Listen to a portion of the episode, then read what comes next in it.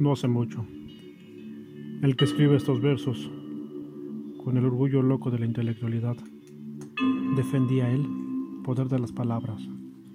Negaba que nunca se originaba un pensamiento en el cerebro humano que excediese a la expresión de la humana lengua. Y ahora, como en burla de aquella jactancia, dos palabras, dos dulces sílabas extranjeras, voces italianas, hechas solo para ser murmuradas por ángeles durmientes en la luz de la luna, roció suspendido como sartras de perlas sobre la colina de Hermón. Han despertado de los abismos de su corazón.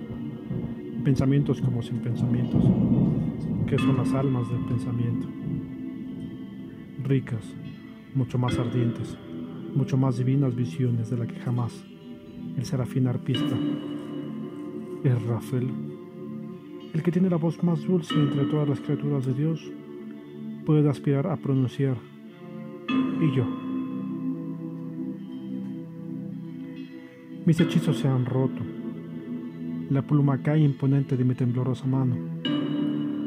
Con tomado nombre por tema, aunque tú me lo pidas, no puedo escribir. No puedo hablar de pensar.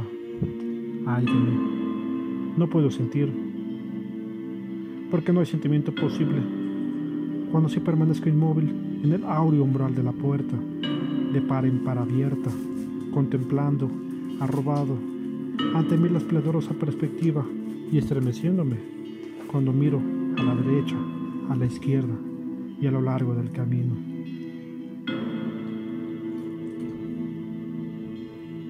Entre vapores sin púrpura, lejos, muy lejos, donde la perspectiva fenece a ti sola.